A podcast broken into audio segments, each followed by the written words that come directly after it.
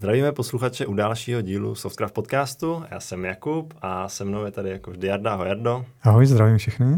Tak a uh, Jardo, na začátek, než se pustíme, než se pustíme do, naše, do obsahu tohoto podcastu, tak uh, uh, možná nějaké novinky a potom se potom můžeme přesunout do tématu. A... Jo, jo, já bych dal jednu pozvánku na Code Retreat, který jsme zmiňovali i minule. Mm, pozvánku už jsme teď vydali, je na Meetupu, snad se to stihne vydat dřív, než bude samotný Code Retreat. Je to cvičení pro programátory jednodenní v sobotu, kde se procvičí psaní čistého kódu, programování v párech, eh, TDD a spoustu zajímavých věcí, psání testů a podobně. Takže eh, doporučuji všem. Eh, kdo se aspoň trošku zabývají psaním kódu.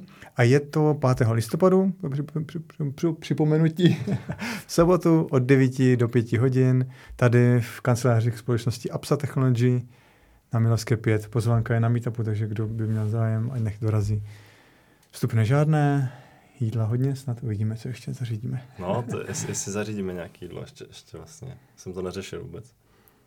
Tak to je pozvánka. Ty máš něco nového od, od poslední doby? Uh, já, ne, jo, já mám jednu takovou, takovou krát, krátkou, kratičkou zmínku. Uh, poslouchal jsem teďka podcast, který, nevím, jak se jmenuje teďka ten podcast, ale díl byl Investing in Enterprise Software a určitě dáme odkaz uh, do show notes zase, ale nechci, teď si nespomínám na to, na, to, na, ten, na, ten, na tu show, jak se jmenuje ta show jako taková.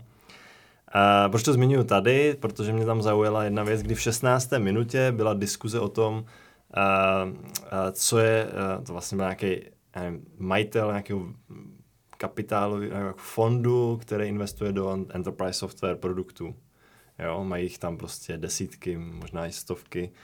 Uh, jsou tam i ty známí, který teďka si jako žádný nevybavím, ale uh, byla tam, padla tam otázka, uh, co je největší problém, nebo co bývá největší problém při uh, jakoby vývo- nebo v tom biznisu, když máš na software, tak jakoby, co bývá největší pain, když chceš prostě začít škálovat ten biznis jo, a rozšiřovat ten software a, a, a rozvíjet to dál, když teda jako vidíš, že to funguje, tak uh, právě říkal, že je to technical debt, nebo te- technologický dluh, tak uh, jsem si to hnedka poznam, běžel jsem si to hnedka poznamenat, říkám, že tohle, tohle by mělo zaznít v našem podcastu. Uh, protože vlastně to člověk z biznisu, že on teda jakoby prodal ma- nějakou firmu předtím, mám pocit, uh, jakože začal taky jako vývojář prostě, nebo technický člověk, ale tohle mě zaujalo na tom, že, že vlastně diskuze byla hodně, hodně o těch biznisových věcech, uh, o marketingu, o těch produktech, o, o zákaznících a tak dále, ale vlastně jedna z těch věcí na začátku, která tam zazněla, tak byla tahle. Tak jsem to tady chtěl zmínit jenom. Já koukám tady do poznámek, že o technologickém dluhu jsme mluvili v našem druhém podcastu, což budou dva roky teď. Ano, přesně tak. Kdyby posluchači nevěděli, co to je technický dluh, a nebo si mysleli, že ví, co je to technologický dluh, tak si poslechněte epizod, epizodu číslo dvě a tam si to ověříte, jestli to chápete správně. A nebo si dozvíte, co to je, kdyby, kdybyste o tom Tohle si říkal o zopakování zase. No. Tím pádem, že to je takové téma a už jsou to dva roky. No, možná se k tomu Někdy. dostaneme i dneska, tak trochu. Zkusíme. Tak. Dobře, za mě všecko, já myslím, že můžeš uvést dnešní téma. Tak jo, eh, já neuvedu dnešní téma, já uvedu dnešního hosta, takže eh, dnešní, dnešní eh, díl nás pustil svojí návštěvou Lukáš Konárovský. Tak ahoj Lukáši. Ahoj kluci. Tak a Lukáše eh, jsme si pozvali, protože eh, vlastně spolu založil firmu Facturoid a já možná teda bych předal teďka slovo Lukášovi rovnou, aby, aby nám řekl něco o firmě, o produktu, o sobě možná, tak eh, aby se k nám krátce představil. Tak jestli můžeš, prosím tě, o tom něco říct. Uh, tak jo, uh, já si začnu z té strany, že vlastně Factorid vzniknul uh, jako potřeba dělat uh, software as a service aplikaci uh, v roce 2008, už je to uh, slušných uh, 14 let zpátky. A vlastně úplně prvotní záměr bylo věnovat se něčemu úplně jinému.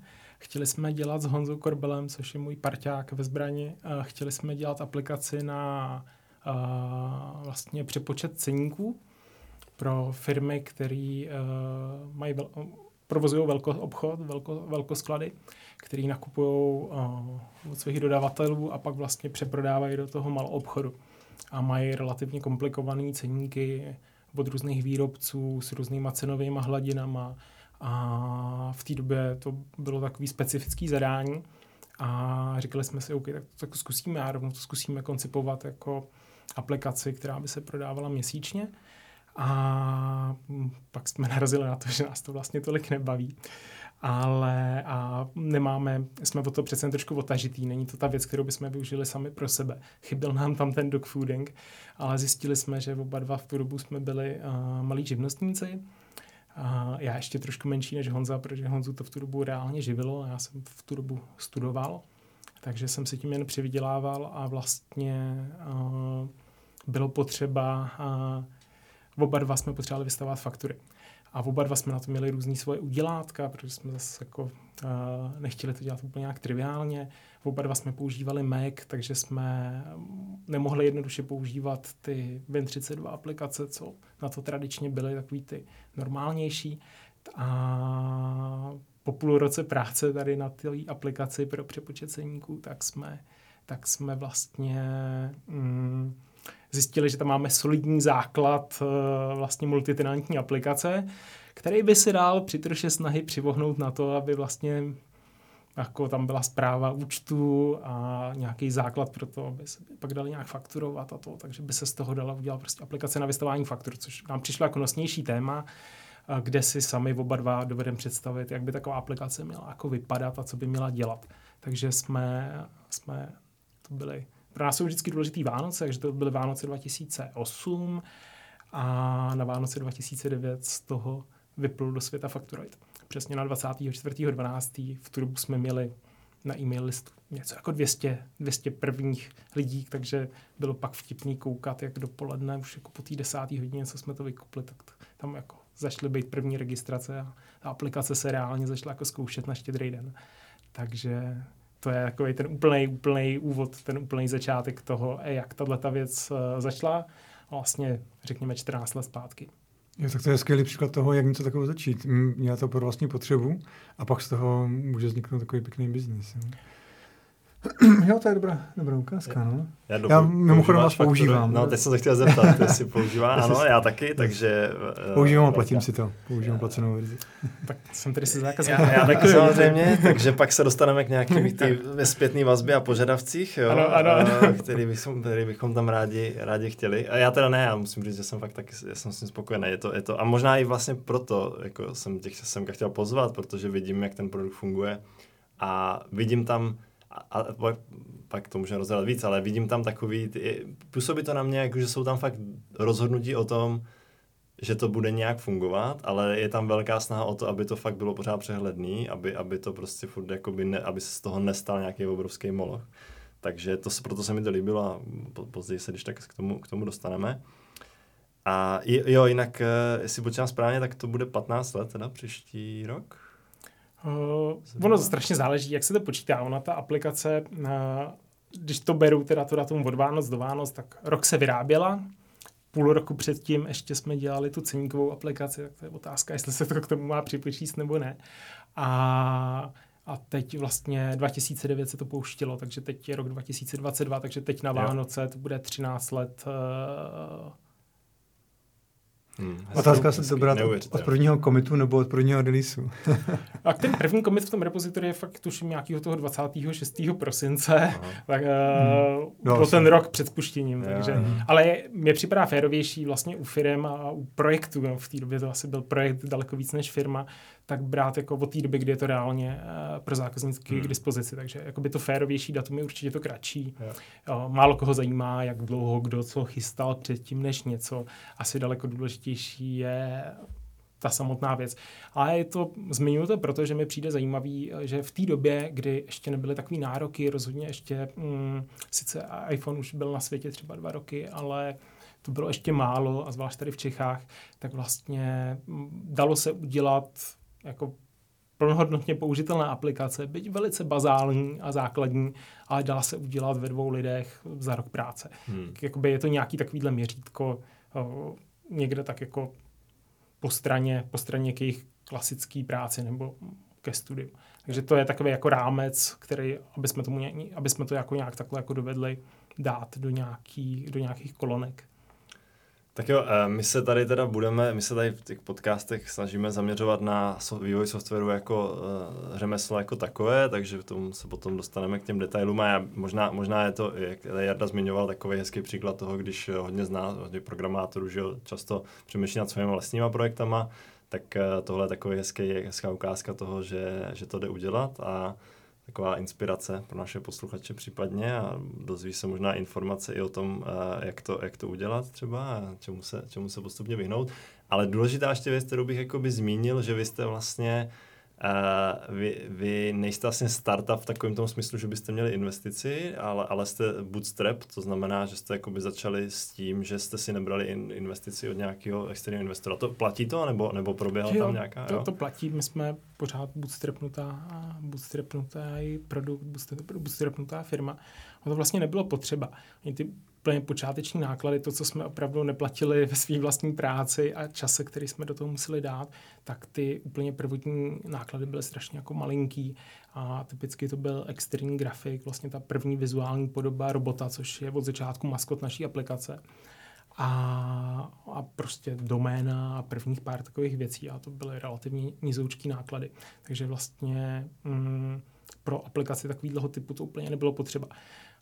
Je pravda, že jsme v nějaké podobě asi předběhli trochu ten trh a vlastně byli jsme trpěliví v tom počkat, než jsme postupně tím efektem sněhové koule nabalovali, nabalovali, nabalovali, aby, aby jsme z té aplikace mohli mít první hmm. výplatu a jakoby třeba tohle to trvalo asi, asi tři roky uh, od spuštění, než, než jsme se k tomu dostali. Takže vlastně jako znamená to tomu dát přes těch tisíc dní uh, půl úvazku, nebo jak to říct, eh, s tím, že za to člověk v tu dobu není zaplacený.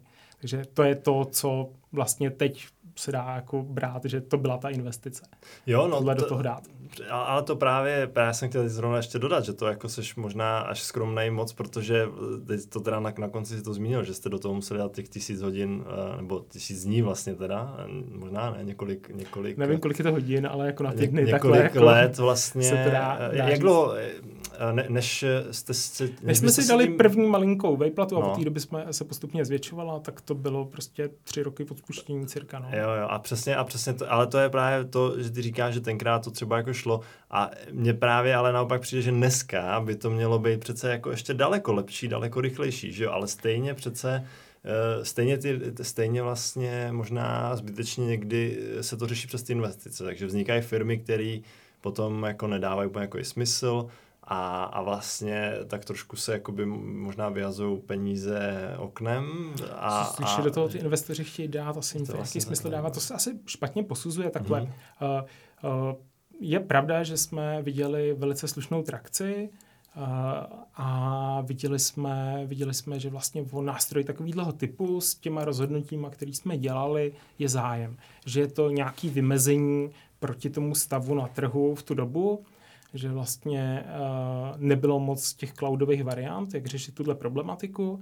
Byly ty tradiční softwary, které vlastně přetrvávají doteď a tohle, tohle jako a všechny ty faktury vypadaly prostě jako parté a důraz bylo prostě na takový ten hodně tabulko, tabulkózní přístup a bylo v tom málo, málo takový jako jednoduchý elegance a ten důraz na to, čeho tam chce ten uživatel dosáhnout.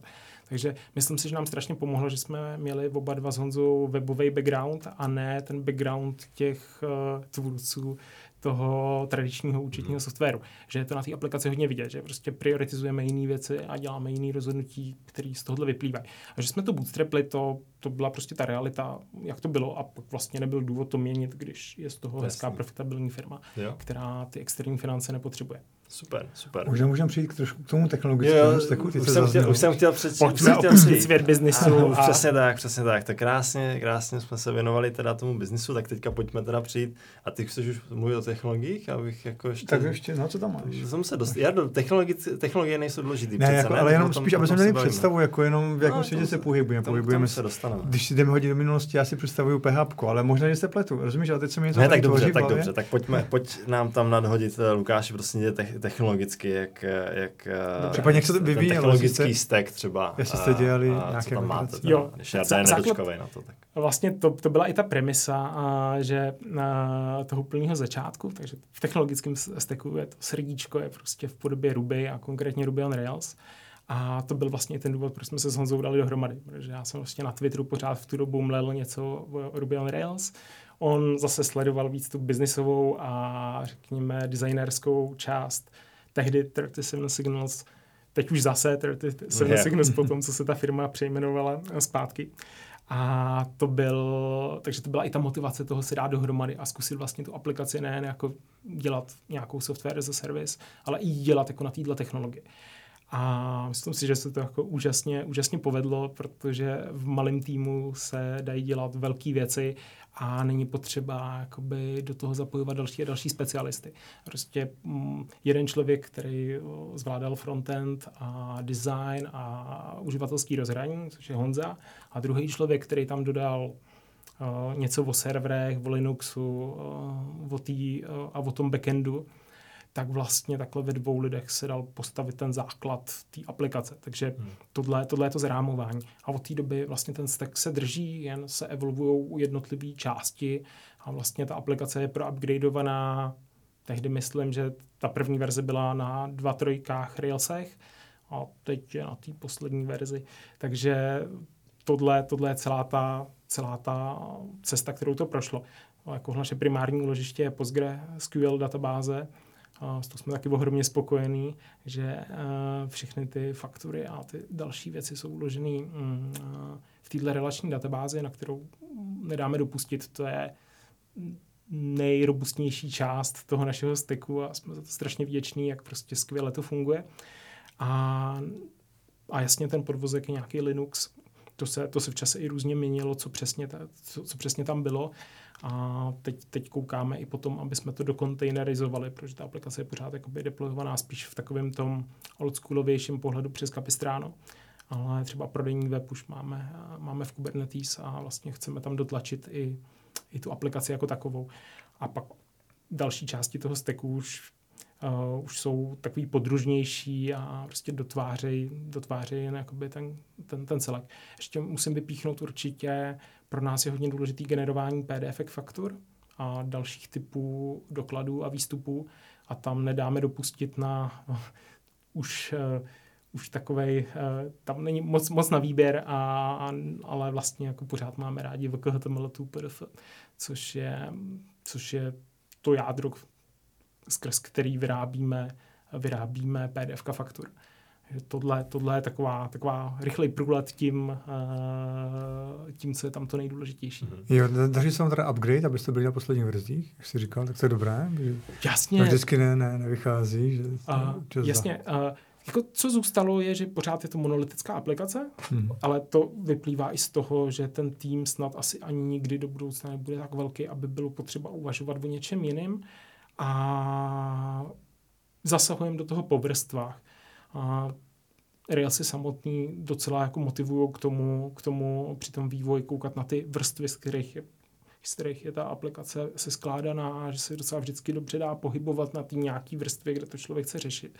Což je za mě definice dobrého frameworku, taková ta konceptuální komprese a dekomprese, že prostě mám hodně moc vrstvený systém, ale jako vždycky se chci pohybovat jen tam, kde zrovna něco chci dělat a nemusím šát do těch ostatních vrstev. A to si myslím, že je tam pořád krásně, krásně, krásně, krásně ukázaný.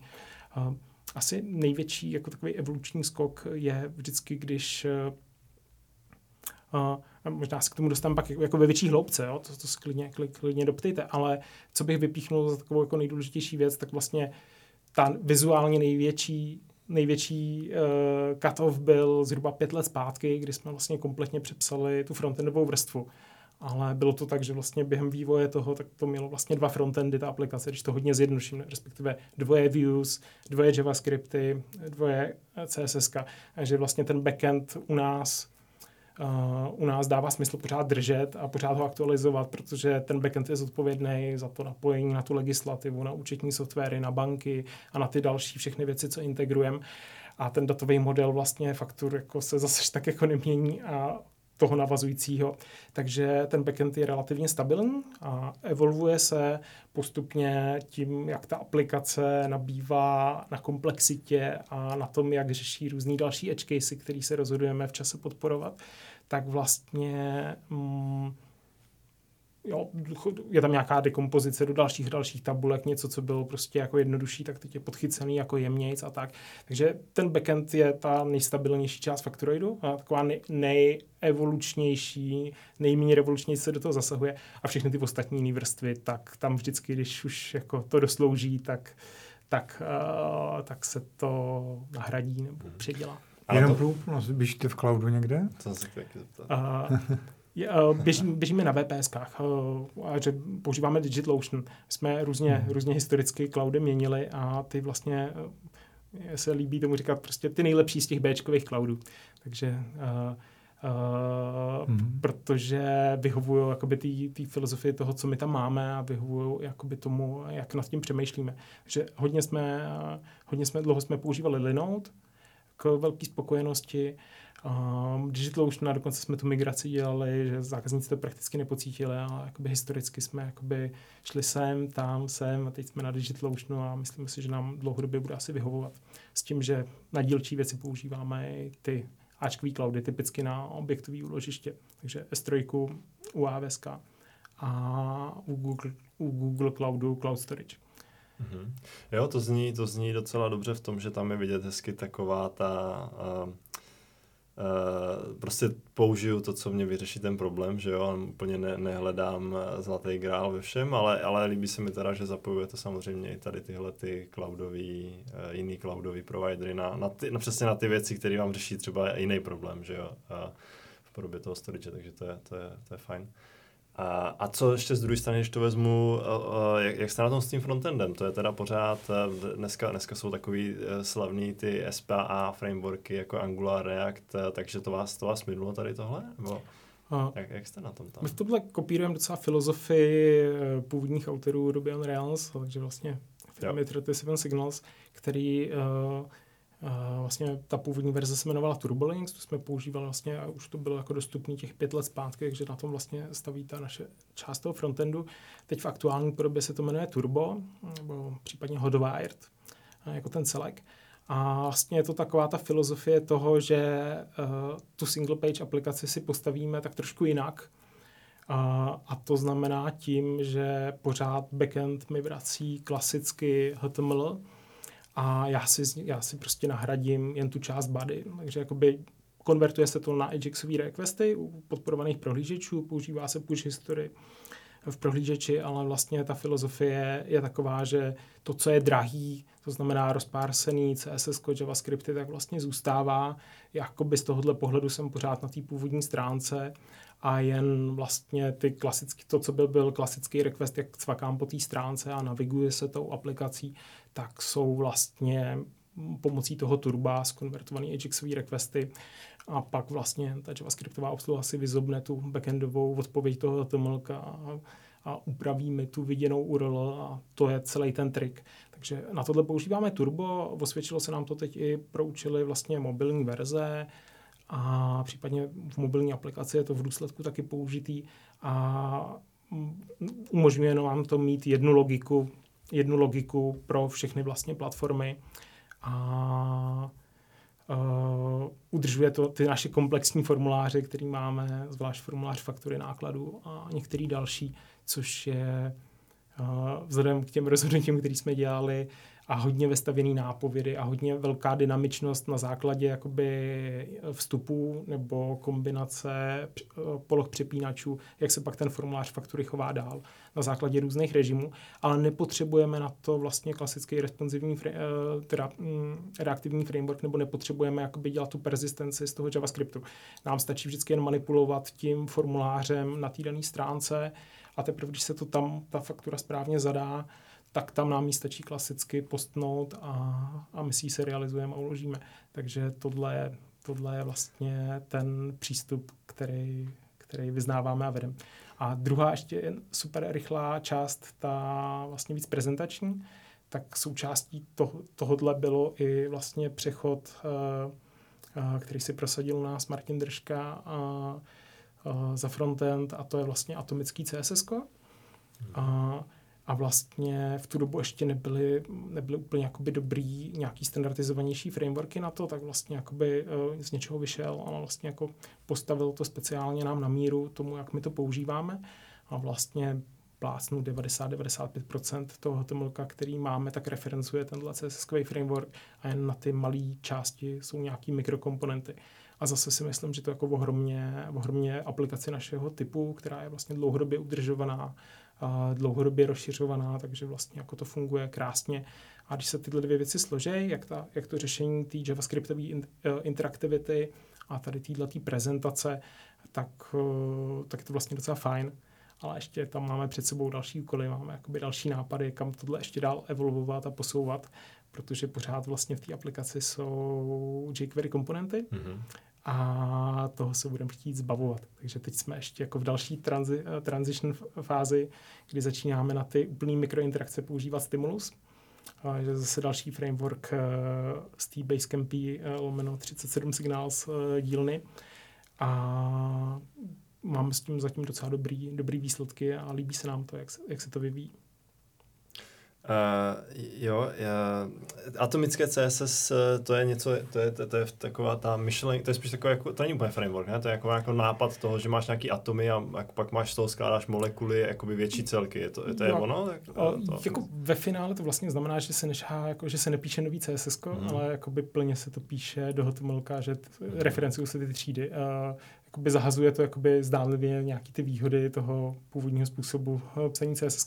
Zase uh, můžeme pak, když tak do show notes, zalinkovat článek, který... Eh, A který, souvisí to nějak s Tailwind CSS teda? Je, mohlo by, Tailwind mohlo by. Mně přijde, jo, jo, že taky to, vlastně to, to, to, to, to, tuším to je... právě právě jako za frameworkovaná jako podoba tohohle, nebo jak tomu říct, jako kodifikovaná, okay. jenže znova říkám, v době, kdy my jsme tohle řešili, tak ještě, ještě tyhle věci nebyly tak uh, v takové kvalitě, v jaký jsou teď.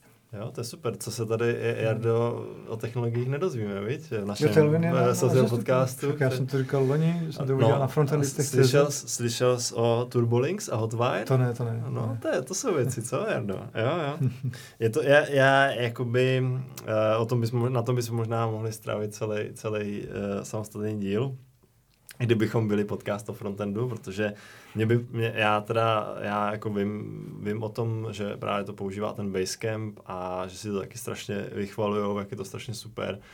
Takže jsem se na to jako lehce díval, teda, ale popravdě, popravdě teda nevím taky o tom jakoby víc do těch, do těch detailů, ale já jsem rád, že to tady zaznívá, jo, že to tady zaznělo, protože jako lidi právě řeší dneska takovou tu klasiku, že jo, React, Angular, Vue a Svelte a já nevím, co teďka ještě všechno už je takový eh, jedno, jedno dost podobný v podstatě ty věci.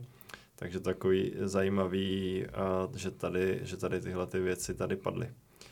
A ještě jsi zmiňoval mobilní aplikaci a že to tam taky používáte. Jak, jak vlastně teda postavená ta mobilní aplikace. Je to, je to, to asi nebude ale PhoneGap a, a z web, WebView nebo, nebo... Eh, my jsme měli původní nativní mobilní aplikace, které jsme pak nechávali v nějaké podobě dožít a uh, umožnilo nám to právě těch pět let zpátky, jak jsme dělali tuhle tu novou verzi frontendu, tak mimo jiný byla motivovaná právě že nástupem mobilních telefonů a to, že to chce mít vyřešený. A, takže tam i v rámci teda toho CS, atomického CSS, tak samozřejmě mm, se tam řešily i ty další viewporty, takže máme nějaký ty tři hlavní velikosti od mobilu, tabletu až, až pak po nějaký desktopový rozlišení a zjistili jsme, jak moc dobře nám pak vlastně funguje mobilní web. A ještě v kombinaci tehdy ještě s, Turb, s Turbolinks, teď už Turbem, tak vlastně i jak to vlastně funguje dobře na nějakých mobilních připojeních a tak, jak hmm. vlastně jakoby efektivně nám, nám to nahrazuje lepší mobilní aplikaci. A docela dost let jsme na to řešili, že to funguje vlastně překvapivě dobře a Jediná nevýhoda byla, že tam byla prostě hamburgerová, anebo pořád je hamburgerová navigace a není tam takový to klasický, jako kdyby to byla mobilní aplikace, není tam nějaký to spodní menu. Takže vlastně takhle jsme to řešili docela dlouhou dobu, až nám to začalo být už samotným taky trošku, jako že bychom to chtěli hezčí a, mm-hmm. a příjemnější. A vydali jsme se cestou Flutteru, a, ale jenom pro takovou tu základní, řekněme, turbo, turbo obálku, která, která vlastně kombinuje teda nějaký WebView přístup, uh, custom renderování, vychází to hodně z, tý, uh, z toho, um, z té mobilní webové verze, ale doplňuje to tam Flutterovo, Flutterovou, Flutterovou navigaci, která vypadá pak na těch platformách nativnějc a s těma záložkama, aby tam palcem člověk mohl dosáhnout. A vlastně postupně nám to umožňuje tam přidávat nějaký jak je to ten Flutter, tak je asi blbý říkat úplně nativní, tak říkáme polonativní prvky, Jasný. pořád je to jakoby, jo. takže je tam, nějaká, je tam nějaký způsob, jak to vlastně řídit pomocí haldy data atributů a ta obálka je relativně tenká. Obálka, myslím tím, ta obálka, která je v tom storu buď uh, u Google nebo, mm, nebo na iOS. Yeah. A je to takový jako kom, kompromisní přístup, ale dosahujeme s ním docela dobrých výsledků a, a umožňuje to sdílet tu logiku a tak. Určitě by se to dalo pojmout jakoby platformě nativně. I vlastně Turbo má v rámci toho Hotwire, tak má vlastně jakoby mm, uh, i ty knihovny, nebo jako ukázkovou aplikaci, jak vlastně toho dosáhnout pomocí Swiftu na iOS a jakoby nativním kódem, stejně tak eh, vlastně pro Android, tak to je jako druhý způsob, jak toho udělat. My jsme zkusili tuhle tu variantu s tím, že máme jednu Flutterovou codebase a jen minimum těch oddělení a s tím nám pomáhá externí firma. Takže tohle je vlastně docela, docela vlastně jako způsob, jak jsme se k tomu postavili. Mm-hmm, tak to zajímavé. Já, já jenom bych, můžu dodat teda, že Basecamp oni vlastně používají, jak jsi říkala, teda to stejný, uh, stejný ten stack a, a oni teda mají jakoby nativní aplikace, eh, pokud se nepletu přímo. Oni takže... mají polonativní aplikace. Oni pořád používají to Turbo, pořád je to z velké části WebView. Uh, ale vlastně mají i malý tým, který nevím, kolik má lidí, ale ten nebude moc velký, jeden, dva lidi prostě na každou z těch platform. Takže, uh, takže vlastně a plus tam mají příležitost jakoby fol, uh, spadnout že, z toho webu a některé konkrétní obrazovky řešit opravdu jako nativním způsobem. Takže to jim dá jako ještě lepší fidelitu a umožní jim to tam dělat ještě jakoby uh, třeba přístup k funkcím toho mobilního operačního systému, tam, kde je to potřeba v nějaký jako větší podobě. Takže dá se to ještě jako, dá se to ještě opepřit a jako udělat to ještě jako robustnějc. Ale chce to, chce to mít větší tým. My jsme přece... A vy, vy chcete, jste teda spokojeni s tím Flutterem? Chtěli, chtěli byste u toho zůstat, nebo jako je to něco, že byste třeba zvažovali eventuálně, že i ten Flutter byste nahradili tady za ty jste řekl polonativní aplikace, jo, jo. tomu? Je to, je to určitě možnost, kam se to pak v čase může posunout. Pro teď je to pro nás způsob, jak mít ve storech uh, daleko rozumnější hmm. mobilní aplikace, než jsme měli v podobě těch velice dosluhujících uh, starých, které byly programovány přímo proti API. Hmm. Tohle to je opravdu řešení proti tomu turbu. A asi nejsme nějak jako vyloženě super nespokojení s tím, co to dělá. Je to prostě přiměřený jo. tomu, kolik energie a, a prostředků a starostí nás to stálo a je Jasně. to takový, že je to jako přiměřený tomu, co za to dostáváme. Takže to není, jakoby, m, mm, není za nás teď úplně jako největší věc na pořadu dne spousta kódu, spousta, spousta aplikací. Máte k tomu testy? Píšete testy? Jasně, jasně. A je to... Tak jak je zejména, jako jo, jestli integrační unit testy, jo, jo. UI testy. No. Jo, jo. A to penzum, který si myslím, že je nejdůležitější, tak jsou určitě jako jednotkový testy, takže unit testy, eh, zvlášť jako stran toho, zvlášť těch modelů, co tam jsou, nebo těch věcí, co něco počítají. A přece jenom se tam bavíme o penězích, bavíme se tam třeba o způsobu zaokrouhlování a bavíme se tam o, o reprezentaci eh, eh, decimal čísel, bavíme se tam o tom, jak různý systémy ty samé věci vyjadřují jinak, jaká něco diktuje legislativa, něco diktují obchodní zvyklosti, něco diktuje vlastně standard toho trhu, že jakoby sice by se to dalo dělat dvouma způsobama, ale absolutní většina aktérů na tom trhu to dělá tím jedním. Takže tohle všechno od začátku směřovalo k tomu, aby uh, vlastně takové jedny z nejsilnějších těch jako požadavků těch funkčních jsou ty legislativní. A v tom našem oboru to platí jako fakt jako mnohonásobně, že tam vlastně máme Uh, že ten, ta nejdůležitější věc není to přání toho uživatele, ale vlastně jako ty nároky hmm. toho státu, uh, který kodifikuje nějak legislativa a to je vlastně jakoby ten, ten nejsilnější pán, který ho máme, takže pak vždycky jako eh, v tom našem oboru je určitě hodně koukání po tom, v jakém stavu jsou, jaký zákony. Třeba teď aktuálně že je v polostavu zvýšení limitu pro registraci jako pláce DPH. Takže vlastně jako řeši, řešíme jakoby hodně i tuhle tu část. A zpátky k tomu, jak se to projevuje v těch testech. Uh, my máme třeba vrstvu, uh, která řeší uh, pro um, elektronické podání, pro, um, pro Adisepo, pro finančák, ať už DPH podání, tam děláme čtyři různé podání, DPH, kontrolní hlášení, souhrný hlášení, one stop shop, případně potom ještě daň z příjmu fyzické osoby, eh, typicky, když máte videový paušál, tak eh, tohle jsou všechno věci, které potřeba docela dobře testovat. Testovat to pak je reálně, eh, když se mění ty verze tohodle. Takže to je určitě, že to musí počítat správně, musíme být schopní zákazníkům vysvětlit a odkomunikovat, co se kam zahrnuje, jak to funguje, aby se to dalo debugovat jakoby uživatelsky, aby bylo jasný, jak se to vlastně chová, co se kam zahrnuje, nezahrnuje. Uh, pracovat i s tím povědomím těch zákazníků, který občas uh, není nedovedu si představit, jaká komplexita se zatím schovává a jak krkolomně a komplexně jsou třeba ty zákony vlastně napsaný a co všechno to vlastně znamená pro ně. Takže to jsou takové jako zajímavé důsledky tohohle. A další místa, který, eh, když testujeme, tak jsou zase nejvíc asi ty integrační místa nebo exporty do účetních softwarů, tak tam je docela dobrý, že hodně těch výrobců má, typicky je to nějaký XML formát, mají k tomu typicky docela dobrou dokumentaci, jsou k tomu XSDčka, je to, dá se to proti tomu validovat, dá se to validovat proti, proti nějakým fixtures, který se, se dají vyrobit, který reprezentují ty rozdílné případy. A tím se pak i narážíme na to, uh, kolik je tam vlastně těch různých režimů fungování a jak se to vlastně strašně liší pro různý zákazníky. Jestli vy jste třeba naši zákazníci a používáte, používáte nás jako fyzické osoby, tak to je jeden režim fungování. Třeba nás používáte jako nepláci DPH nebo možná jako pláci DPH, případně jako identifikované osoby a tohle do toho vnáší takový všelijaký zajímavý situace. Hmm. A pak, když jsou to právnické osoby, tak zase něco je jinak.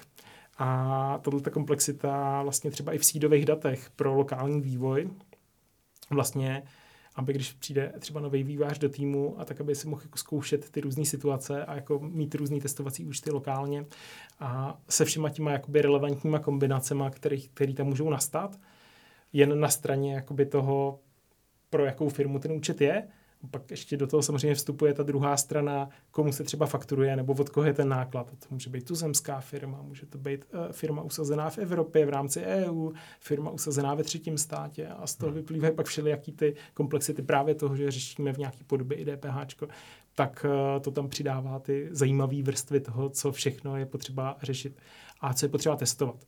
A ta aplikace je testovaná jako speciálně jakoby tyhle ty různý bolavý místa, řekl bych ty legislativní, ten způsob výpočtu, po, eh, výpočtu částek, eh, statistiky podle různých dát za různý období a součty. To je relevantní zase ty souhrny, že kolik, kolik podle téhle částky to teda je celkem z těch všech dokladů, které do toho vstupují. A pak je tam ještě vrstva testování, vlastně, jako, který vyplývají z toho, že jsme aplikace, která je placená. A máme tam nějaký billing. A ten billing je taky relativně komplexní, takže vlastně, i když ta aplikace má relativně pár tarifů, ale jsou tam různé možnosti třeba dokupovat uživatele, jsou tam historické tarify, které v nějaké podobě podporujeme. A vlastně tohle všechno musí být schopný ten billing udělat. Tak billing je určitě jako další, další krásně ošemetná věc k hmm. A ať nenutím posluchače, tak vypíchnu ještě třetí oblast. Uh, jak jsem říkal někdy na začátku, jsme multitenantní aplikace, to znamená, uh, všichni ty zákazníci sdílejí jednu databázi a je docela, docela zajímavý téma toho přístupu k účtům skrz uživatele. Uh, ty uživatele můžou mít různý oprávnění, můžou mít i takzvaný jemnější oprávnění, který omezují ještě jemnějc, že uživatel, který je pozvaný do tohohle účtu, tak v rámci tohohle permission má přístup třeba jen do těchto sekcí aplikace. a vlastně kontrola toho, že, toho, jak funguje tenhle systém těch mějších oprávnění skrze různé účty, skrze různé varianty a tak dále, tak tohle je jako další, další velice, velice jako mm, důležitá oblast zase jako stran všeho testování. A pak jen v rychlosti, v rychlosti dotáhnu, Railsy samozřejmě mají i nějaký vlastně testy těch kontrolerů, na ně nekladem až takový nároky, ale vynikne to daleko víc třeba eh, v rámci našeho APIčka, tam jsou docela relevantní různý chybový kódy na úrovni HTTP response, jestli to skončí 401, 404 nebo 200 OK a vlastně jako tak tahle část že vynikne hlavně v tom testování těch kontrolerů, které jsou používaný pro APIčko. A, a vlastně integrační testy a tak, tak vlastně uh, víc věříme tomu kvalitnímu testování těch spodních úrovní, máme i nějaký průchodový testy, zvlášť eh, kritickou částí a to vlastně hlavní kritická část je vlastně založení účtu registrace. Že vlastně takový ty kroky toho formuláře, když se někdo registruje do té aplikace. Vlastně ta aplikace má oddělený prodejní web, a potom tu samotnou aplikaci, kde jsou i ty první kroky registrace, eh, potvrzení registrace a pak onboardingu. Takže vlastně tohle je pak to další kritické místo, ten průchod tou registrací, že vlastně žádná změna nespůsobí to nějakou regresi tady v tom registračním procesu, aby vlastně jsme nepřicházeli o zákazníky nebo o, o uživatele, aby prostě ta registrace do té aplikace byla hladká. A to jsou takové ty, ty hlavní věci, co mě napadají, co jsou všelijak jako citlivý nebo důležitý na testování. Ještě by ještě mi napadá OK, eh, poslední zajímavá věc, a tam používáme třeba vizuální testy, eh, a to je podoba PDF souboru.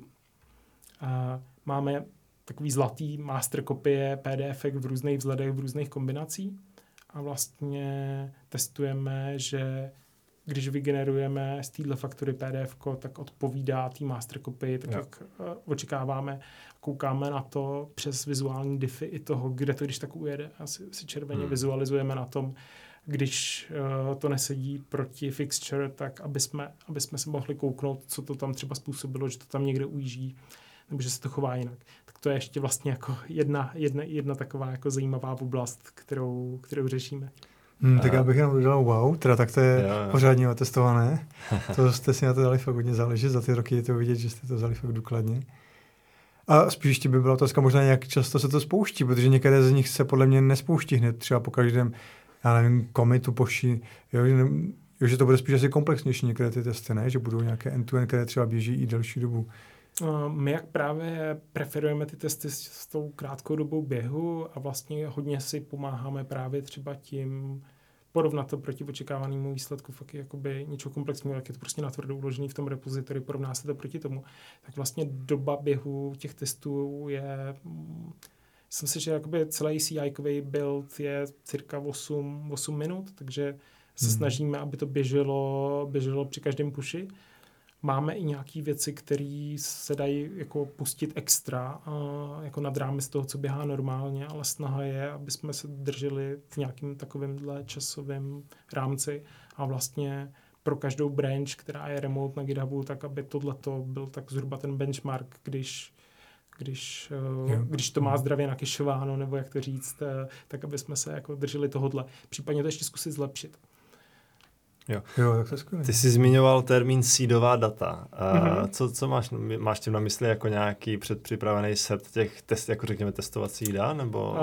OK, uh, uh, v té Rails terminologii vlastně uh, to, co se dává do těch pro ty testy, aby v té databázi už rovnou něco bylo a nemusel si to každý ten test mm-hmm. jako chystat, tak jo. se používá spíš termín fixture, mm-hmm. což je nějaká část, jo. která se tam jakoby nacpe před během testů a dá se vlastně to referencovat a pořád se to nemaže a to jen se třeba jako využívá takového toho mechanismu, že se rollbackne vždycky jakoby na tenhle základní stav a ten další, mm-hmm. další test v pořadí, mm-hmm. tak už tam má pořád zase nějaký ty prvotní data a už se nespomaluje běh těch testů uh, starostí o to, ale ty sídy to myslím opravdu uh, vlastně když tu aplikaci provozuju lokálně jako vývojář uh, na Macu, tak abych tam měl, abych tam měl jako vývojář uh, nějaký první data v databázi, abych tam měl první nějaký účty, abych vlastně jako, když chci pracovat, tak teď tam mám rovnou jakoby testovací účet, který je nastavený takhle, testovací účet, který je nastavený takhle, tak těma sídama, myslím, tyhle ty development data který mi vlastně vyprovižnují tu databázi, plus mi třeba vyrobí nějaký účet, který je jako relativně velký a reprezentuje nějaký naše větší zákazníky. Máme docela velký rozptyl v tom, že uh, tu aplikaci používají zákazníci opravdu jako o x kategorií velikosti vedle hmm. sebe. Takže máme obří masu zákazníků, který vystavují jednotky faktur měsíčně. A pak máme zákazníky, kterých vystavují ty desítky, stovky, tisíce nebo ještě víc. A tam začíná být uh, zajímavý, jak se některé věci chovají uh, v té aplikaci. Že třeba mm, máme tam pak nějakou hranici, nad kterou už vlastně ta aplikace se chová trochu jinak k těm opravdu velkým zákazníkům. Třeba jim zapínáme speciálně kešování nějakých věcí a tak a vlastně má nějaký proces, který nám umí třeba vypíchnout ty zákazníky, kteří už mají nějakou kritickou velikost a začínáme se k těm jejich účtům chovat jinak. Třeba už pro ně není tak důležitý vidět jakoby super vždycky jakoby k okamžiku vyrendrování stránky přehledu faktur posledních několik faktur už vlastně jako v tom biznise, kde se vystavuje faktura každých pár minut, tak už není tohle tak důležitý, dá se tam ukazovat nějaká kešovaná podoba, důležitější jsou ty součty, koukat na to víc statisticky, že za tenhle den to bylo tolik a tak dále. U těch malých živnostníků, tak tam je relevantní ukazovat těch posledních několik uh, položek v tom výpise a zase je to pro ně jednoduchý spočítat a dodat jim to. Že spíš tam pak jsou i takovéhle věci s dopadem na výkon a uh, což je pak spíš do té provozní oblasti. Takže mm-hmm.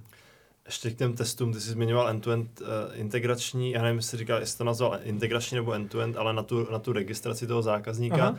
Ten test teda, je to jakoby i z UI, že to proklikáváte to UI, nebo je to fakt jenom test, to by byl end-to-end test tím pádem, anebo je to ten test integrační, že to je nějaký, že začínáte na nějakým APIčku a testujete to chování toho backendu oproti APIčku? Jo, uh, OK. Mm, uh, je to v té terminologii, je to tuším integrační test, snad se nepletu, mm-hmm. a teda není do toho zapojený v žádné podobě browser nebo jo, i jakoby, jo, to mm, jsem měla myslet.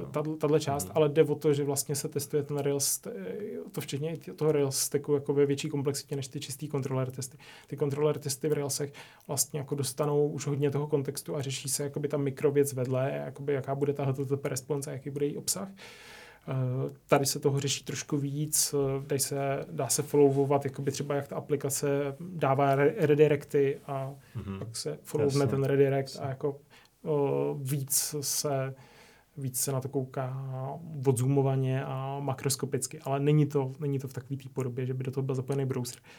Ono, uh, ono je zajímavý, mm, ono je zajímavý fakt jakoby ta praktická užitečnost těch testů. Ono bychom se o tom mohli bavit. Já zase třeba nevěřím jakoby v nějaký extenzivní přetestování nebo spoustu jako případů nebo používání testů, které se vlastně jako duplikují v důsledku. Uh, nevěřím moc jakoby třeba na code to test ratio. Myslím si, že i u těch testů je potřeba jako nestratit ten big picture toho, čeho tím chci dosáhnout a věnovat jakoby tu energii velice přiměřeně jakoby té důležitosti té věci.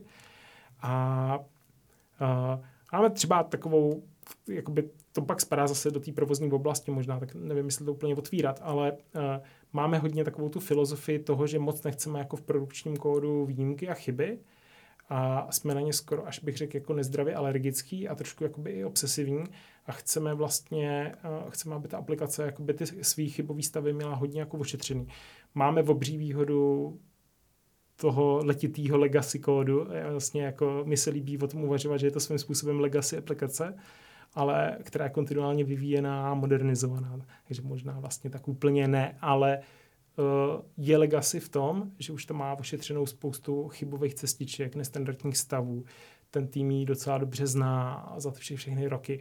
Dá se to vysvětlit a naučit i nováčky v týmu a mm, vlastně využít, využít toho, té nakumulované znalosti za ty roky toho provozu a, a právě proto, aby ta aplikace byla jako dobře pochopitelná v hmm. tom, když se něco děje špatně a vlastně snížit si tu provozní a operační komplexitu na absolutní minimum, kam až jsme jako schopní, protože pořád jakoby nezapomínat na to, že ta aplikace má hlavně sloužit lidem k, jako jednoduchý ekonomický systém. To je to, co oni od, od nás potřebují.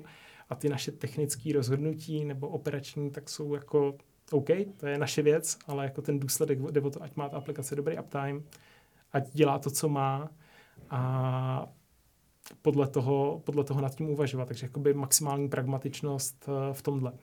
A, takže Jo, říkal si, že je legacy, ale pokud eh, jste schopni, pokud teda máte ty testy a jste schopni, jak si sám říkal, i dál rozvíjet a rozšiřovat, tak si rozhodně nemyslím, že by, mě, že by měla být le, legacy. Naopak si myslím, protože uh, vlastně už možná říkáš legacy, nebo řekli, řekli bychom legacy, protože už to vyvíjíte dlouho, nebo už má nějakou historii za sebou. Jasně, ale jasně. Já bych řekl naopak, že některý Uh, některé legacy jsou i za rok ty aplikace v tom smyslu, že už se v ním jakoby nikdo nevyzná, Jasně, že není jo, nemají testy, takže, takže tohle bych eh, je důležité jako zmínit a rozlišovat v tomhle, protože vím, že někdo, já to teda takhle jako legacy aplikace uh, já to jako nevnímám jako negativně, protože naopak je to, to nemá být o tom, jestli jakoby je to teda špatně nebo ne, ten kód a jestli jsi schopný s tou aplikací pracovat, ale vlastně i ta kniha Working with Legacy Code, myslím, od Michaela Fiderse je, je o tom, že uh, jak teda ten, ten systém, který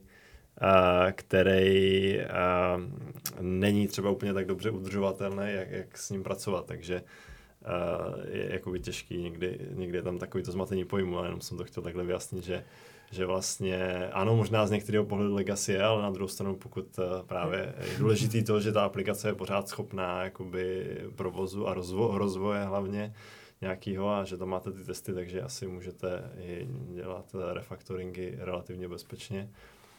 Takže to... Mě napadá k tomu spoustu otázek, jako jo. Jo, jo, Jenom spíš, jak to určitě, popisuješ, tak to vypadá, že ta vaše aplikace přirozeně se modernizuje, takže přirozeně Jasně. jako růst, růst, roste, vyvíjí se, kdo ví, kolik je tam původního kódu, kdo ví, kolik jste ho už jako vyměnili, jo, že se to nějak... Ono se říká, že vlastně po pěti letech i člověk je jiný, že po pěti letech vymění Jasně. všechny buňky. Tak Jasně. vy jste mi teď připomněli úplně to samé, že to postupně asi měníte ty části. asi vlastně jako ta, ta základní architektura a filozofie tam zůstává a některé ty nejzákladnější rozhodnutí nás třeba řekněme koušou doteď jako v tom důsledku, že teď už je měnit je opravdu jako hmm. fakt výzva, ale celkově a celkově, já si myslím, že tam není jako žádný svatý místo. Jsou místa, které se osvědčily překvapivě dlouho. Člověk něco nadhodí jako provizorní věc. Třeba já ještě jako původní programátor a pak se strašně jako divím to, tomu, že to tam, jak dlouho to vlastně vydrželo.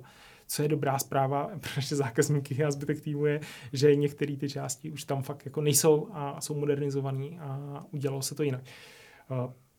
Asi to hodně řeší ta knížka, kterou jste zmiňovali, ale jakoby tady funguje takový to skautský pravidlo, že když se k tomu, k tomu, k tomu kódu někdo vrací a teď už bychom ho dovedli udělat jinak a je tam i nějaká reálná změna, která se dělá kvůli teď nějakým požadavkům, který na to jsou a dá se to s tím spojit a zmodernizovat to, tak to je ten ideální způsob, jak to dělat. A jsem tam a to je ta, to, to téma z toho úplného začátku, ten technický dluh, Uh, tak to je, to je o tom, jak vlastně jako se dostat i k těm částem, který, na který teď by jsme touhle strategií nedošli. Jo, co jsou takové ty věci, které hmm. omezují ten budoucí rozvoj, ale mm, není tam teď ta motivace, že je to spojený s něčím současným. Takže tam, tam se asi ukazuje jako nejvíc právě jakoby to, jak to dělat a z které strany to lámat. A tam se bojím, že jako u nás hodně často funguje nějaká forma osobního hrdinství, že to není žádný jako sofistikovanější proces, že ta realita je jako takhle banální, že občas to někomu fakt stojí za to, že v části mm, u nás je práce asi rychle na vysvětlení organizovaná, taky inspirovaná z Basecampu a vlastně se nám líbí ta jejich shape-up metodologie, práce na softwarových projektech.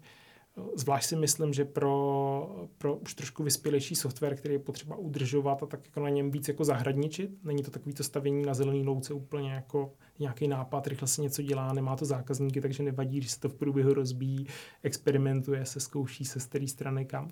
Tak uh, když je to víc takový ten mod toho zahradničení, mám něco, udržuju to, chci, aby to dál hezky rostlo, tak uh, v tom jejich podání je to střídání uh, zhruba 6 týdnů práce, zadaný dopředu, která se klidně i průběžně deployuje, protože je to složený z menších bloků a i marketingově oznamuje do toho produktu. A potom dvoutýdenní cooldown, což zase jako otáčí, je to jako směřovaný, řekněme, jak developer happiness, nebo jak Google historicky měl 20% času pro vývojáře, ať si jako dirigují svůj čas sami, tam to bylo tuším formou jako volných pátků, tak tady je to jakoby nakumulovaných 14 dní, kdy se otáčí to žezlo, že 6 týdnů se dělá v cyklu podle zadání, a dva týdny se dělají věci pro firmu užitečný, ale vlastně motivovaný tím jednotlivcem. A, a to si myslím, že je tak jako docela hezký, hezký princip, který zase uh, zcela upřímně uh, i po docela jako teď tuším, že to už nějakou dobu bude, co, co se to snažíme praktikovat v nějaké podobě. A jakoby největší benefit pro nás byly zlepšený zadání uh, do vývoje, jakoby deriskovaný zadání do vývoje uh, tím shapingem, samotný jako způsob, jak sepisovat ty zadání a jak vlastně ten tým pak nechat uh, na nich pracovat a ten tým si pak dělá vlastní to-do listy a tak. A ten cooldown, i když občas apetitově se to úplně netrefí, což apetit je ta, ta doba, kterou chce ten mm, biznes věnovat na tu danou funkcionalitu. Vlastně to budgetování je skrz ochotu, kolik času vývojového týmu strávit na problému a když tak ten problém osekávat tak, aby se to vešlo. Jasně. Takže tolik, toliko teorie, praxe je samozřejmě daleko košatější a složitější, ale myslím si, že je to jakoby efektivní metodologie, která jako minimálně jakoby, mm, spoustě lidem ukázala jakoby, to slovo apetit v kontextu softwarového vývoje a ta druhá věc je jako daleko větší důraz na kvalitu zadání. Mm-hmm. A No a... Ještě moment, ty jsi teď vidíš nakousli úplně úžasné téma. To je právě, ale to, to právě je na samostatný díl. Já vím, to je na samostatný díl, já jenom právě poznámku k tomu musím dát. Já mám tady, um, oni to vydali jako knížku, že jo, je to mm-hmm. zdarma k stáhnutí. Je mohu Merku, já se k ní chystám už teď snad během týdne, dvou týdnů. zleva, zprava, kam můžu.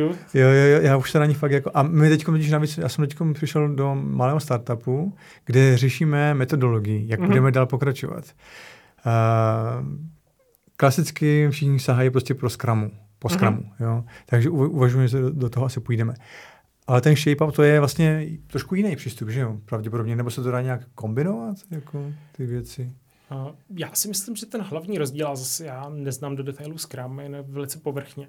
Jak to vnímám já, je, že shape-up otáčí trochu tu dynamiku toho, že eh, vlastně říká, tenhle problém nám jako biznisu stojí vyřešit za to, když se to stihne v týmu dvou programátorů za tři týdny.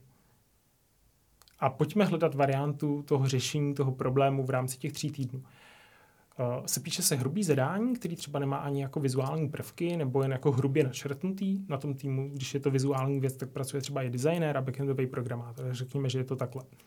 A ten tým si sám z toho udělá strukturu tudůček a zkusí jako na tom pracovat, řekněme, vertikálně integrovaně to znamená ne, že se dělá nezávisle frontend, nezávisle backend, pak se doufá, že se to nějak slepí. Ne, ty dva lidi jako mikro kooperují, dělají mikrotým, který se snaží jakoby po funkčních celcích jakoby dodat jak frontend, tak backend, aby ta věc holisticky rostla před očima, dala se zkoušet, dala se otestovat, dalo se posoudit, jestli to plní to zadání a vlastně dirigují si to jako víc sami. Mají vlastně řešitelský prostor a zadání, který třeba říká, kterou cestou explicitně se jít nechce a naopak co všechno je jako permissible, co všechno je jakoby OK.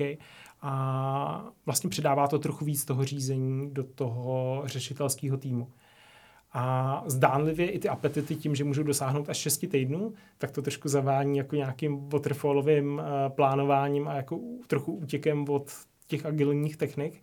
Myslím si, že to vlastně je na některých projektech vlastně i chtěný a jde jen o to jako dekomponovat, co to vlastně znamená tohle, jak se to jako liší od toho. A za mě to umožňuje dodat jakoby funkční celek, větší komplexity než typická skramová 14-denní kartička, který je víc jako promyšlený. Myslím si, že to hlavní zadání pak, nebo hm, ten, ten hlavní přínos je, když ty týmy se naučí líp tvarovat, líp, jinými slovy, líp zadávat tu práci do vývoje.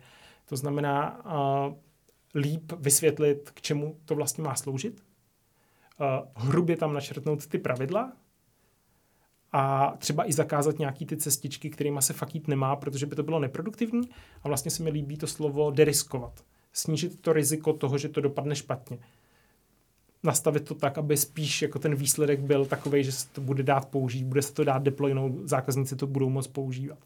A takhle tomu aspoň rozumíme my a uh, ta hlavní věc je ten apetit, to posouzení jakoby toho času, kolik jsme ochotní utratit. A to můžu, můžu říct, že tam pořád se máme spoustu věcí, co učit, ale ta kvalita těch zadání, který, uh, který padají směrem k vývojářům, tak vzrostla jakoby násobně. Takže... A možná to kvalita, nevím, můžeš doplnit, ona to je vlastně kvalita zadání, ale to neznamená detailnost, řekněme, toho zadání, že jo? To je právě to důležité, že potom ty furt máš, ty za prvý musíš mít ten prostor na to, abys mohl když tak ubrat, a Jasně. zároveň chceš mít tam nějakou tu vlastní že jo, kreativitu toho designéra, vývojáře je, je. a dalších členů týmu, takže to asi je dobrý zmínit, že ta kvalita neznamená, jako, že to je popsaný od A až do Z.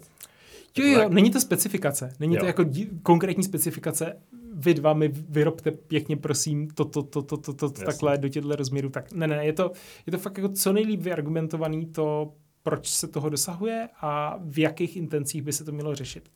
A když to splní tyhle intence a utratí se na to čtyři týdny času těchto dvou lidí, tak biznisu to přijde jako férová věc, jak utratit čas dvou takovýchhle lidí v to, aby z toho byla nějaká softwarová funkce. Jo. Ano, tak to známe z toho Scrumu, že všichni sice chtějí být za dva, za dva týdny mít hotové tikety, ale pak se ty tikety stejně posouvají dál a dál a stejně není nic hotového po dvou týdnech, takže... Uh, dobře a špatně se dá to dá dělat asi takže, jak při papu, tak ve Scrumu, jasně, ale no. je to hezky kontrariánský v tom, jak to zdůrazňuje to slovo apetit, takže jo. posluchače, jestli můžu nasměrovat tady tímhle směrem, aby koukli na to, jak se vlastně dá apetitově uvažovat uh, o velikosti problému, že vlastně nejdeme tou cestou jako estimateu, ale naopak jakoby ochoty biznisu, kolik vývojového času utratit. To mi pak ta vtipná numerika s platama vývojářů mm-hmm. a, a převádět si to na peníze, jako, co to pak znamená, takový ty nekonečný projekty, který pořád jako se vrství, vrství, vrství a když bychom se to snažili nějak vyčíslovat, tak z toho budeme omdlévat nad velikostí těch částek. Jako díky si... za to, já to však jenom zhrnu, jako díky za to, protože my teď jsme na rozcestí a tak já to možná zkusím u nás nadhodit, no, jestli si to nějak... Uh, tak zmiňovali jsme kvalitu zadání a teďka teda, když jdeme pak do toho vývoje, můžeme navázat na ten, na ten cyklus. Uh, co kvalita vývoje a kvalita toho kódu? Jakým způsobem a je to pro vás důležitý? Jakým způsobem třeba hlídáte tu kvalitu a děláte nějaký code review? Jak je třeba vývojový proces, nějaký párový programování? Jak třeba jako ty ten že jo, hlavní nositel těch, těch myšlenek po, po dobu, po celou, po celou tu historii té firmy vlastně předáváš třeba ty, ty svoje představy těm lidem a aby, to, aby, aby oni věděli i, že vlastně je to důležité, jak je třeba donutit pro to, to dělat eh, kvalitně. A, protože ty víš, že to je důležité z hlediska té dlouhé okay, doby, okay. že jo. Tak asi, asi je fér říct, že vlastně uh, moje role v tom procesu je teď už jako značně umenšena a už nejsem ten, uh, ten kdo by tohleto u nás nastavoval, Mm-hmm. A mm, posunul jsem se víc, eh, víc do té, řekněme, strategičtější a biznisové role a vlastně uh, tu osobu toho šefa vývoje už, už, už nemám, nemám já, byť pořád tam zvládnu v čem poradit anebo konzultovat. A, ale jako ten základ vzniknul nápodobou, eh, že mi se vlastně líbilo ten kód psát tak, aby se v něm dalo hezky vyznat. Ruby je krásně expresivní jazyk, a mm, hned jak člověk překoná, ať už u Pythonu nebo u Ruby, ten, to, že tam není ta, v té syntaxi tolik těch složených závorek a jsou tam nějaký begin a end a tak, tak tohle, když můj mozek zvládnul udělat, tak to Ruby ho navedlo tak na takovou tu hezkou expresi, expresivní cestu toho, uh, toho vyjadřování a ono si to úplně říká o to, aby to bylo jako krásně srozumitelné, aby se to četlo jako anglické věty. Ruby umožňuje používat otazníčkové metody a ten otazníček znamená, že jestli je to true nebo false a je to tak jako krásně, mm, krásně navržený jazyk, který bych se nevzdal ani za nic, byť už uh, ho nepíšu na denní bázi. A vlastně to vidět i u těch našich programátorů, tohle tam jako krásně pomáhá, jakoby o, navrhovat ty hezký apíčka a dělat hmm. to jako hezký. A je tam jakoby zase nápodobou. Ty knihovny, frameworky, co člověk používá, různý ruby jamy, tak uh, jsou psaný typicky moc hezky. Hmm. A je to jako to je, to je super. Tak to hmm. prostě člověk chce jako to neskazit. Chce jakoby udržet hmm. tu laťku toho ekosystému který používá. Takže tohle si myslím, že jako je pěkná věc. Tak to je super. Mně se líbí, že tomu říká, že to je fakt moc hezky. Jako jo. Jo, jo. A ještě navíc eh, knihovnám třetí strany, nebo vlastně od, od tvůrců. Protože já jsem javista a hodně koukám do Springovského kódu, a nebo do nějakých od Google, že to byli autoři, a ten kód vypadal jakoby příšerně, jako dost často. A někteří mi právě říkali, jako jo, když to napsali leti, tak to, no jo, ale to je prostě naprasili to, no, jako, no. Jakože nešlo jim o to mít něco hezky, ale prostě to nějak nabušit, dodat a hotovo. Jako.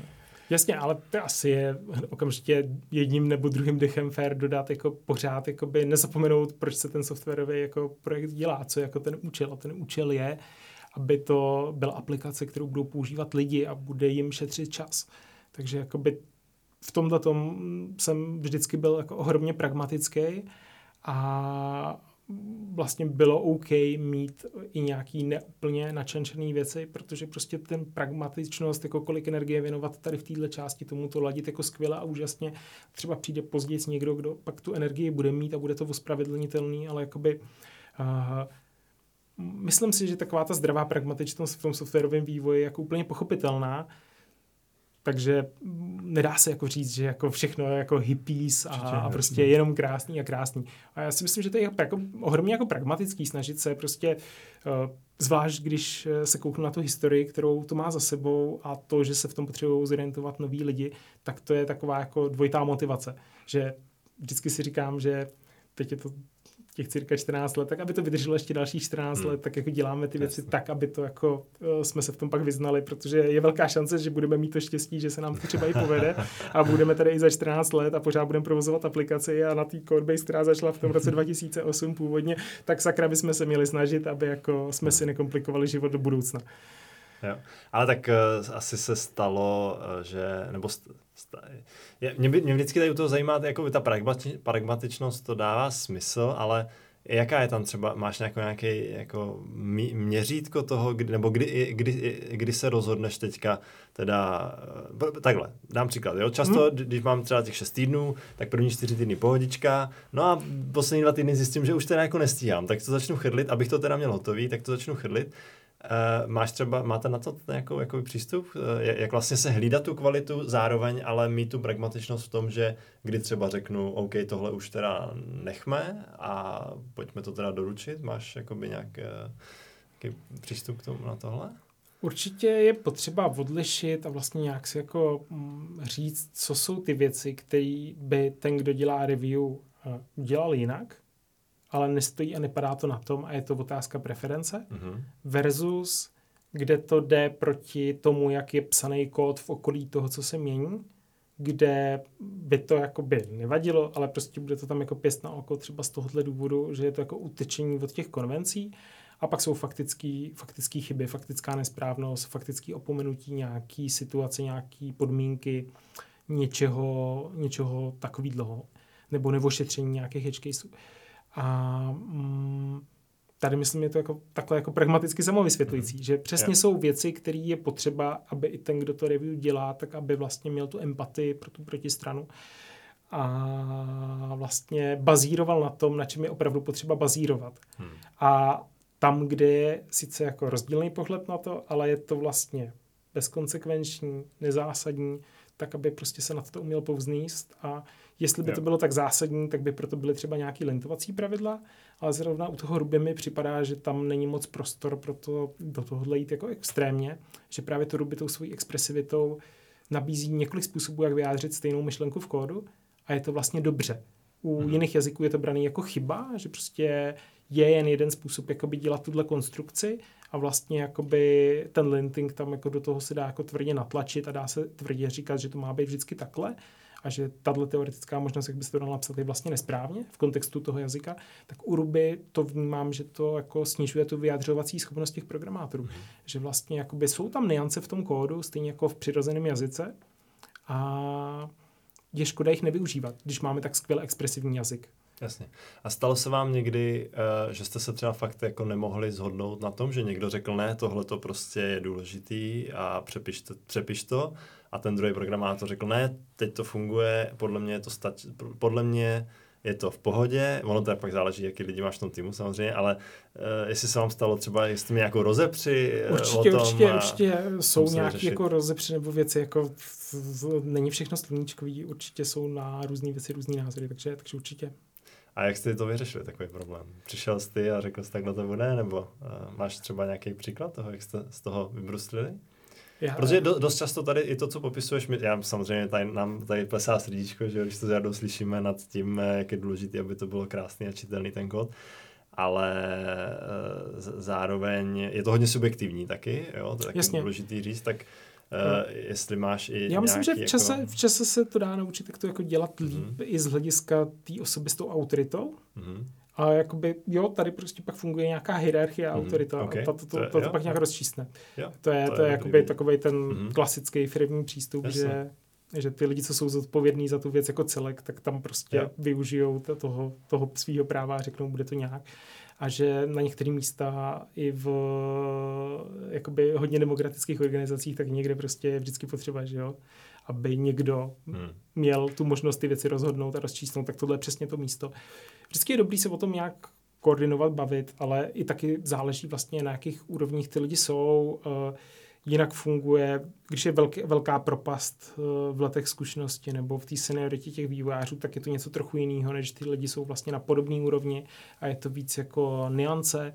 A tohle všechno do toho asi vstupuje. Mm-hmm. Vlastně jako by my jsme moc neťukali a asi na to tady ani dneska nebude prostor vlastně jako ta, ta struktura toho týmu a nějaký další tyhle ty věci. Hodně je to hodně věcí může nebo nemůže fungovat eh, v návaznosti na skladbu toho týmu, na to, na kterých lidech v tom týmu stojí. Možná můžeš klidně i říct teda ten tým, jak je to velký a jak to vypadá. Na to se klidně můžeme dostat ještě. To jsme, hodně jsme se tady o toho, já myslím, že to je jako důležité jo, jenom zmínit. Jasně, já teď, teď nevím, eh, nevím jak, jak, se to pravidlo jmenuje, že jo, ale že jakoby podoba každý té organizace je daná jakoby, že jo, tou, tou organizační strukturou, která tam je, tak jako nutně, nutně to tam jako prosákne. V zásadě, v zásadě už, už dost dlouhých let eh, já už nejsem přímo ta, ten hlavní člověk ve vývoji, takže eh, je tam nějaký lídr vývoje a k němu, k němu je tam nějakých dalších cirka pět, pět šest mm-hmm. lidí, který tvoří ten samotný, samotný vývoj, ty frontendové a backendové části a pak jsou tam další funkce ve firmě. Jsme vlastně firma, která historicky měla jen jedno oddělení, právě ten produkt, pak jsme velice záhy pak přidali, jak přibývali zákazníci, zákaznickou podporu, na který si taky docela zakládáme, ale je trošku mimo scope tohoto podcastu. A teprve teď po dlouhých letech, asi před rokem a půl, jsme začali budovat marketing. Mm-hmm. Jsme taková jako firma, která si vždycky po dlouhé době nadělí jedno další oddělení, teď nevím, jaký další by to mělo být. A z toho teda i vyplývá, že vývojové oddělení má zodpovědnost za provoz té aplikace. Yeah. Takže je tu infrastrukturní část a to, aby ta aplikace fungovala. A uh, s tím souvisí vlastně i nějaký on-call, který se po týdnu točí a s tím souvisí, mm-hmm. souvisí vlastně i zodpovědnost za ty různé chybové stavy, nestandardní situace, které jako vznikají v průběhu. A mně se tohle zase jako vždycky líbí, že je to taková ta věc, že všichni se čůrají do toho stejného rybníčku, takže když tam nadspou špatný kód nebo něco špatně otestují a pak to dělá reálně problémy, tak je to sdílený problém. A to je vlastně taková ta skoro zero exception policy jako v důsledku, jako ne samozřejmě, ta aplikace hází výjimky a hází jich relativně málo a díky tomu, jak dlouhý provozujeme, tak vlastně je to celý tak jako optimalizovaný na to, aby jsme, aby jsme jako ty, ty notorické věci zvládli řešit nějak systematicky. A vlastně hodně si zakládáme na tom, aby se nám tahle, zrovna tahle část jako uh, dařila, protože když tak nás prostě alerting zbudí klidně v noci, vytáhne z postele a to se nik, nikomu z nás nelíbí. A tohle je jedna z mála věcí, kterou si nechávám taky osobně, že jsem jako součástí té rotace, mm-hmm. protože není na to jako si to zažít a vlastně jako málo co pak komunikuje ty problémy, které tam třeba máme, než tohle. Jako některé věci jsou obtížněji předatelné, takže jakoby občas se hodí být jako v tom, s tím týmem zajedno a vlastně nechat na sebe působit ty příkoří ve stejném poměru, protože to je pak jako to je pak ten nejlepší buy-in od managementu, protože když člověk si to musí případně vytrpět, tak uh, to se jako obtížně nahrazuje jinýma způsobama. To je jako moje rada, jako zase jako nenechat nevyužívat úplně všech těch výhod, který delegování nabízí a některé ty palčivé věci si na schvál hmm. nechat. To je super, ty ono. To jako, máš teda můj obdiv, že tak to je to fakt fajn, že, že eh, se do toho takhle zapojuješ, eh, když už nejseš teda v tom týmu, protože to je přesně potom o tom, o té kvalitě, že jo, ty prostě eh, zároveň ty lidi vidí, že ty to, ty to taky máš snahu s tím pomoct, zároveň oni sami si to pak taky vyžerou a musí, musí dávat na to pozor při tom, při tom vývoji. Ještě, si, eh, ještě ten tým, eh, nějaký UX, UI designer nebo něco takového. Já vím, že Honza asi ze začátku tohle řešil hodně víc je, a teď už teď pořád teď to máme, taky dělá? Nebo? Uh, máme. My se Honzou jsme teď v daleko strategičtější rovině hmm. a vlastně ty, řekněme, výrobu toho produktu v rámci té strategické linky, tak má na starosti ten tým, že dva lidi, eh, dva lidi v tom týmu mají takovou kombinovanou kodér, uh, UI, UX, designer mm. roli. Máme tam dva lidi v této kapacitě a vždycky jsou vypárovaný s někým v cyklu na z backendu, tam jsou pak řekněme čtyři lidi a, že tohle vytvoří, tohle vytvoří, uh, tohle vytvoří uh, ty páry nebo tu kombinaci. Některé ty backendové úkoly jsou jako hodně čistě backendový a vyžadují jako minimum té frontendové části. Faktory je teda i z tohohle je vidět, že je daleko víc jako backend heavy, že ta, ta prezentační část není až tak jako komplexní, takže jakoby u nás ta převaha je pro backend. Uh, I s tím specifikem, že třeba náš backend píše vlastně i ty frontendovou část mm-hmm. uh, potřebných JavaScriptů. A, ale vlastně jakoby osvědčila se nám ta role vlastně jako skopírovat ten Honzův profil jako spoluzakladatele i pak vlastně na to, jak máme namyšlenou tu frontendovou roli, že pro nás je daleko důležitější, než aby třeba ty lidi byli jako přehnaní jako i s tím sklonem k tomu psát JavaScript, tak nám stačí, jako když zůstávají v té prezentační rovině, ale mají hodně silný, silný ty další věci, jako třeba přístupnost, jo, jo, grafický jasně. cit, uh, částečně jakoby k uživatelskému výzkumu a tak, jakoby, že mm-hmm. jsou to takové jako plnější role a zase ten tým je pořád strašně malý, tak potřebujeme lidi, kteří jsou takový daleko mm, nejsou moc jednostranně specializovaný, mají jakoby daleko širší záběr a co si třeba navrhnou vizuálně, zvládnou nakódovat a tak dále.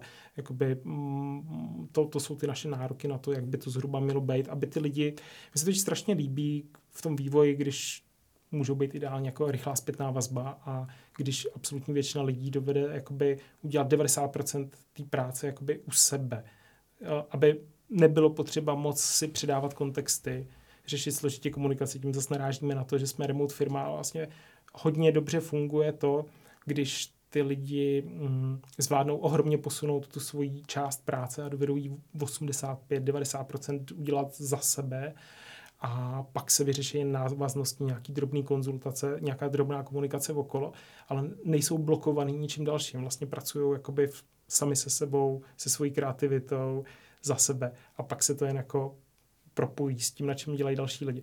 A tohle vlastně si myslím umožňuje ty týmy držet malý, nepotřebovat tolik lidí a mít docela hezký výsledky bez obřích týmů a obřího management overheadu a komplikací v komunikaci a složitýho jako koordinování, vysvětlování, vlastně maximálně to celé navrhnout tak, aby ty lidi byli ohromně, aby jako ty jejich kompetence a možnosti hodně lícovaly s tímhle stylem práce aby prostě dovedli udělat prostě velký kus toho úkolu, ideálně samostatně nebo v tom malinkatém týmu, který v tu dobu se dá dá koukat jako na nějakou jednotku, která jako dodá všechno a během té práce nejsou vyrušovaný, během té práce jsou, můžou prostě se maximálně soustředit na to, co mají udělat a vlastně mají proto ty nejlepší podmínky.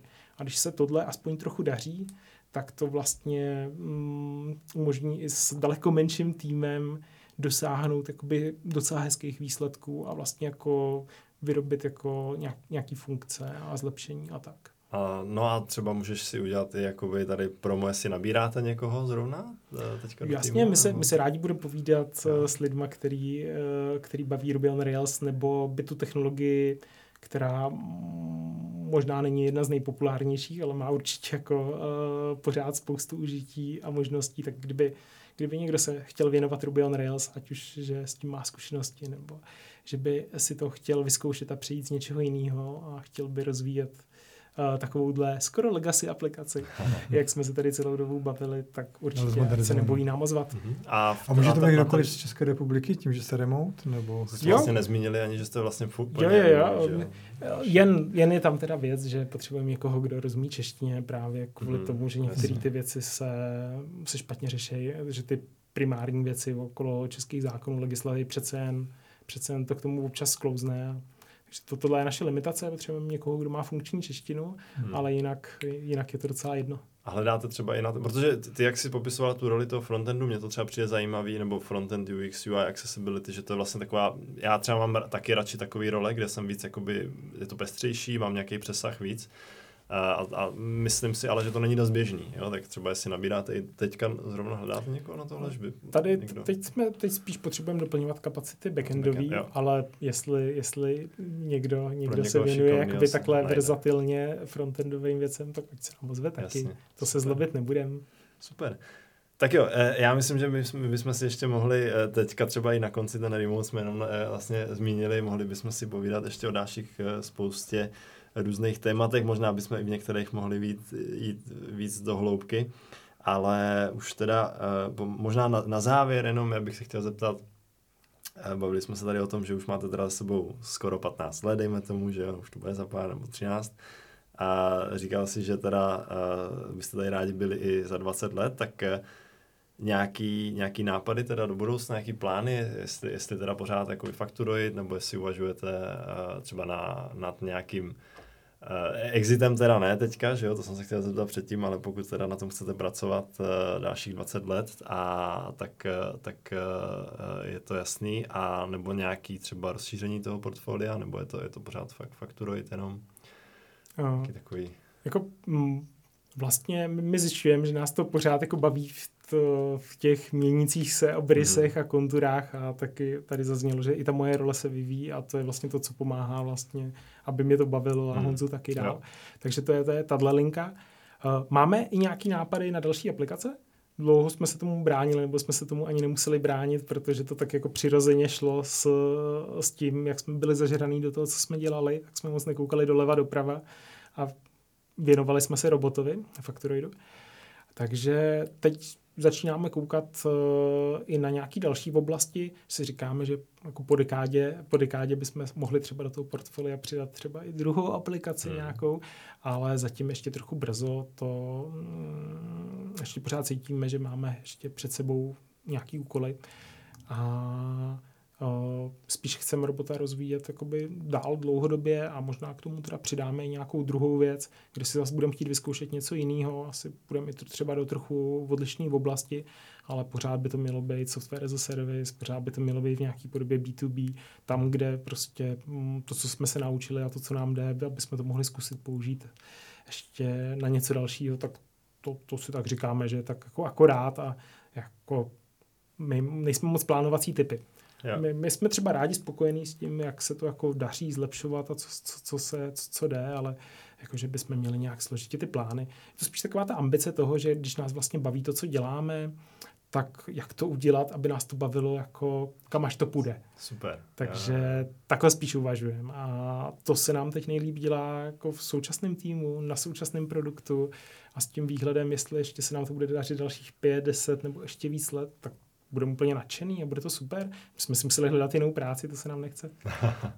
Tak jo, tak to já myslím, že to byl krásný. Já bych jenom teda po, taky závěr. poděkoval, mi se to teda strašně moc líbilo, byl to fakt úžasný poslech a líbí se mi vaše filozofie, jak fungujete. A je skvělé slyšet, že ty různé techniky, já nevím, čistého kódu a a psaní testů a podobně, že vám to funguje, že jakoby, že a spoustu let, jo, že máte eh, nějakou, nějakou historii, že to není jenom teorie, což je skvělé to takhle vidět a, a sledovat to, jak tady vyprávěl teďkom. A, a já, máme spoustu věcí, ještě monitoring třeba a postmortem, jak řešíte a podobně, ale to bychom nechali určitě na někdy jindy. A když to půjde, tak určitě třeba za dalších 14 let jsme tě se pozvali, aby jsme To dřív, viděli to dřív ještě Jo, Tak já si nařídím budík. Za 14 let. Tak jo, super, takže díky moc. Eh, Ještě jednou já děkuji Lukášovi, že jsi nás tady navštívil. Bylo to, bylo to moc fajn a přeju teda, ať se daří, ať se daří uh, pokračovat eh, v tom, co vás baví, protože to je přece Díky moc za pozvání. Tak jo, ahoj. Ahoj. Mějte se.